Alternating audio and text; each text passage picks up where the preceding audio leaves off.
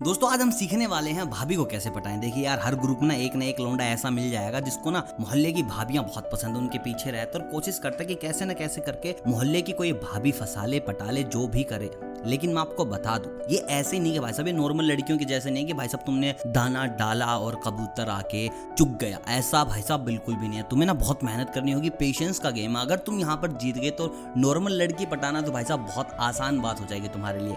लेकिन सबसे ज़्यादा ज़रूरी क्या है, इस वीडियो को अंत तक देखना, जहाँ तुम्हें पता चलेगा ऐसी ट्रिक्स जहाँ तुम बड़ी आसानी के साथ जान पाओगे कि भाभी लोगों को ना कैसे पटाया जा सकता है। तो बस वीडियो को ज़्यादा लंबा नहीं करेंगे और बड़े ही आसान चार तरीकों से कोशिश करूँगा आपको बताने की कि भाभी को कैसे पटाएँगे। देखिए, सबसे पहला तरीका, आपको भाभी को हंसाना है। कुछ भी करें, कैसे भी करें, अपना कैरेक्टर राजपाल यादव बना लो।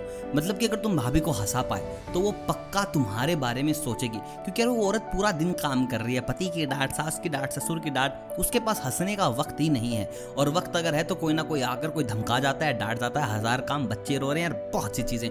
तो ऐसे में अगर तुम उसको हंसा पा रहे हो, अगर तुम उसको ये दिखा पा रहे हो कि अभी भी कुछ होप ज़िंदा है तो तुम्हारे लिए कुछ भी करने को तैयार हो जाएगी। यार तुम ही सोच के देखो, यार तुम एक ऐसे इंसान हो जिसके पास पूरा दिन काम है। उसी बीच कोई एक लड़की आती है, बस तुम्हें लुक दे चली जाती है, तुम्हारी तरह स्माइल करके, थकान दूर नहीं हो जाती?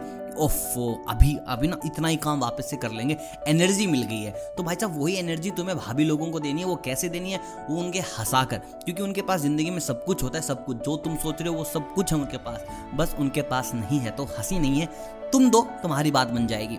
दूसरी चीज़ जो तुम्हें करनी है, वो है जो भाभी लोग हैं, इनके लिए तुम्हें उनको फील कराना है कि वो अभी भी यंग है। क्योंकि ना वो खुद से आज छोड़ चुकी होती है, वो ज़्यादा सज सवरती नहीं है कि यार शादी हो गई, अब क्या ही करेंगे, क्या नहीं करेंगे। तुम्हें उनको फील कराना है कि यार तुम अभी भी वैसी ही हो, जैसी थी। तो तुम्हें क्या करना है, बस तुम्हें अपना ख्याल रखना है। अगर तुम ये कर पाती हो तो बेस्ट है तुम्हारे लिए। तो ऐसे में सबसे बड़ी चीज़ क्या सामने आती है? तुम उनकी तारीफ़ करती रहो कभी कोई ना हो तो कुछ खिला पिला दो, चॉकलेट वॉकलेट के ले जाओ उनके लिए। बस दैट्स ऑल अगर वो तुम्हारे साथ चैट कर रही है तो मीम्स में टैग कर दो। उसको थोड़ा यंग यंग फील होगा कि हाँ यार, अब भी लड़के मेरे पीछे हैं। और फ्लर्ट करो तो बहुत मेच्योर तरीके से फ्लर्ट करो। अगर तुमने ना बचपने में फ्लर्ट कर वगैरह कुछ कर दिया तो भाई साहब, तुम्हारा होने जाने वाला नहीं, कुछ भी।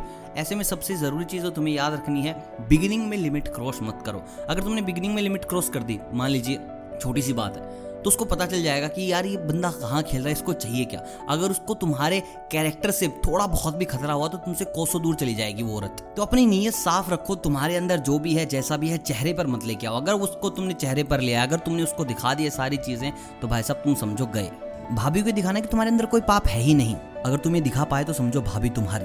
तो दोस्तों, बड़ी बुद्धि के साथ तुम्हें लड़ाई लड़नी है। और रही तीसरी बात जो तुम्हारे सबसे ज़्यादा काम आएगी इसमें तो यहाँ तुम्हें ना बहुत बड़ी, उसके साथ ना बॉन्ड नहीं बनाना है कि तुम डेली उसके घर जाओ। भाभी नहीं चाहती कि तुम रोज़ाना उसके घर जाओ, कुछ पंगे वंगे हो। कुछ लोग क्या करते हैं डेली जाके बैठ जाते हैं, जिससे कि ना पति के बीच में थोड़ा ऐसा हो जाता है कि हाँ यार, इसका कुछ ना कुछ चक्कर चल रहा है इसके साथ। तो भाभीियों के ऐसे लड़के बिल्कुल भी पसंद नहीं है जो बहुत बड़ा ऐसा पीछे पड़ जाए। तो आप इस चीज़ का ख्याल रखें कि आप बिल्कुल भी किसी भी चीज़ में ओवर ना करें। कभी कभी जाएँ, बस फ़ोन अगर आपके पास है फ़ोन नंबर है तो उन्हीं के साथ खेलें। ज़्यादा अगर तुम ऐसा कुछ करते हो कि भाई साहब फुल ऑन सबको पता चल गया तो मोहल्ले में अगर किसी को एक बार पता चल गया तो भाई साहब, तुम्हारी लव स्टोरी स्टार्ट होने से पहले खत्म हो जाएगी। तो इस चीज़ को हम आगे कैसे बढ़ाएँ, कैसे बातें करें, कैसे बातें नहीं करें? अब तुम्हें मौका ढूंढना है कि वो दुखी कब है। अगर इस मौके पर तुमने हमला किया, यहाँ इस गर्म लोहे पर अगर तुमने हथौड़ा मार दिया तो समझो भाभी तुम्हारी। क्योंकि यार कभी ना कभी तो घर में झगड़ा ज़रूर होगा, और जिस दिन झगड़ा होगा, उस दिन चाहिएगा उसे कंधा। और अगर वो कंधा तुमने दे दिया तो फिर और दिक्कत ही क्या भाई तुम ही बताओ, अगर वो कंधा तुम बन गए तो और उसे कौन चाहिए? मतलब ही नहीं किसी और का। तो आपको काम करना है इस चीज़ के ऊपर हर रोज नहीं जाना कभी कभी जाना है जब आपकी ज़रूरत है। उसके बाद वो आपको हर रोज़ याद करेगी और जब तुम मिलोगे तो तुम्हें अच्छे तरीके से मिलेगी, तुम्हारी वैल्यू बढ़ेगी। तो अगर तुम ये सारी चीज़ें कर लेते हो तो तुम भाभी को आराम से पटा सकते हो। मुझे कमेंट करके बताओ कौन कौन लोग इन तरीकों को यूज़ करने वाले हैं और कौन कौन मतलब तुम में से देखने वालों में से कौन कौन ऐसा भाभी लवर है। चलिए मिलता हूँ आपसे बहुत जल्द। वीडियो अच्छी लगी हो तो वीडियो को लाइक कर दीजिएगा और सबसे ज़रूरी बात, दोस्तों के साथ ज़रूर शेयर कीजिएगा। कोई ना कोई तुम में से वो मिलेगा पक्का। मिलता हूँ आपसे बहुत जल्द प्यार के नुस्खों के साथ। तब तक आप सभी को अलविदा।